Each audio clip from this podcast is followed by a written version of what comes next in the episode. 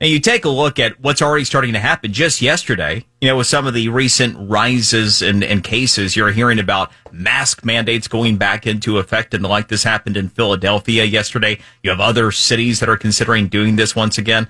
Well, you have South Florida Congressman Carlos Gimenez, who recently proposed the America Reopens Act. And as part of that act, it would prevent federal agencies or anybody uh, who receives federal funding from requiring vaccination, basically vaccine passports, and the masking of travelers. And joining us is the congressman to uh, to tell us about this.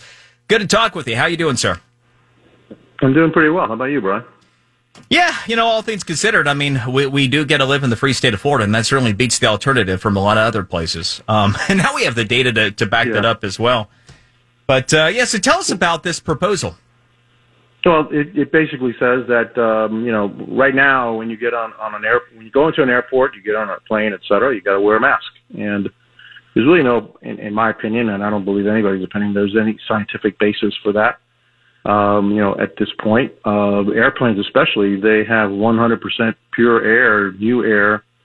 You don't never, you're never breathing recirculated air. Uh, there's no, there's no study that indicates that airplanes are any any worse off anywhere else. Uh, and so it's time, you know, it's time that we reopen America. It's time that we put these mask mandates aside. You know, there was a study done by um, by John Hopkins University that said that those states that uh, had extreme lockdowns and those states that were basically open, there's no difference in the outcomes, and that's really what should be guiding us. What are the outcomes?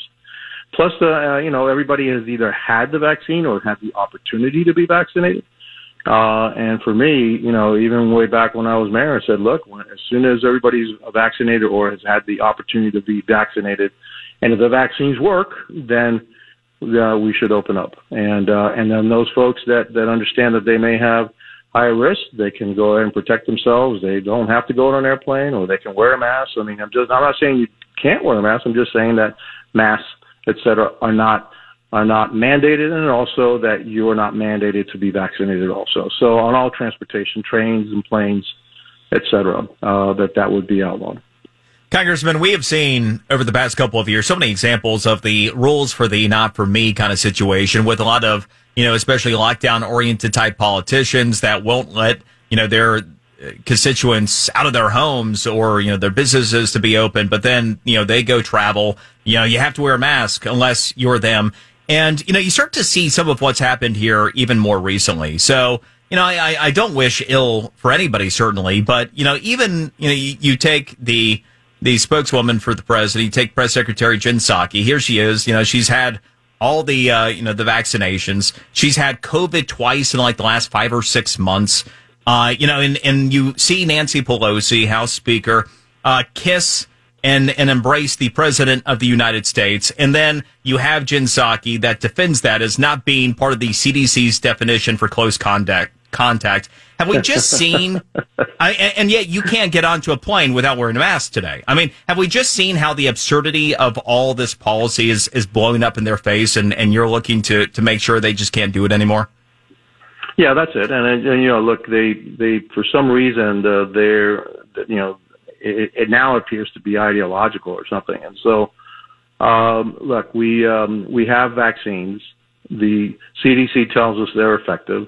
Uh, they may not be effective in preventing you from getting, you know, infected, but they are are effective in preventing uh, serious uh, disease. And so, once that, that once we have that, then it's time to open up and and and uh, you know get rid of all of these mandates and masks, uh, you know, et cetera, because you know it's really masks have been proven really not to be very effective. Uh, and so there's no scientific uh, proof, there's no scientific study that says that these masks are effective to begin with. And so why are we, you know, telling people that they have to wear these masks? Why are we telling kids, for God's sakes? You know, children um, are the least affected of all of on, on COVID, the least affected of all. And now in some places like New York City that they, want to mask kids, you know, less than, than five years old. Number one, how are you going to keep a, a, a mask on a, on a kid that's under five year, years old, uh, five years old and, and, and under, and and and hope that they wear it correctly, et cetera? You don't think they're going to be playing with their with their you know classmates, et cetera? And it's time that uh, we move on. It's also the, the the damage that we're doing to our children uh, with remote learning and not in classroom learning, all of that stuff. We need to get beyond it. We need to learn how to live with, you know, look, COVID's going to be around for a while. It's going to be around for a long while. We need to learn, learn how to live with it. Uh, scientific breakthroughs with uh, additional vaccines, scientific breakthroughs with um, with uh, ways to treat COVID.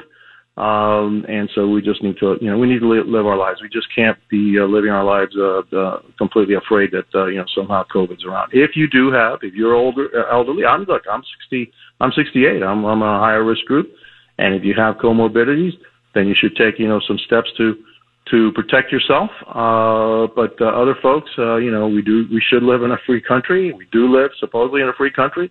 you know, we should be able to take care of ourselves. Amen. Uh, obviously, Democrats control Congress. Without support from across the aisle, this doesn't happen. Any indication of right. support from the left?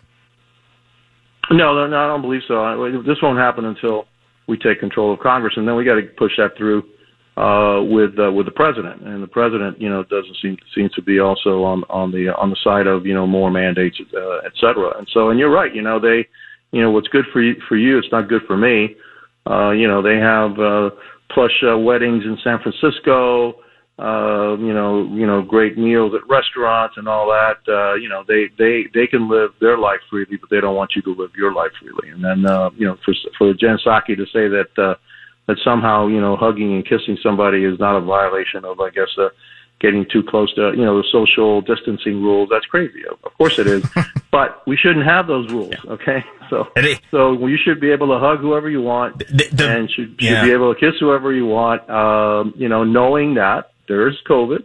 And, and knowing that there are ways that you can protect yourself, you know, basically, I, I you know, I'm not an anti-vaxxer. I've, I've been vaccinated three times. Sure. Sure. Uh, and I have my booster. But that's well, the decision I made. Okay? Congressman, so, we have to leave it there for now, yeah. but it was good talking okay. with you. And thank you for standing up for liberty. It's appreciated.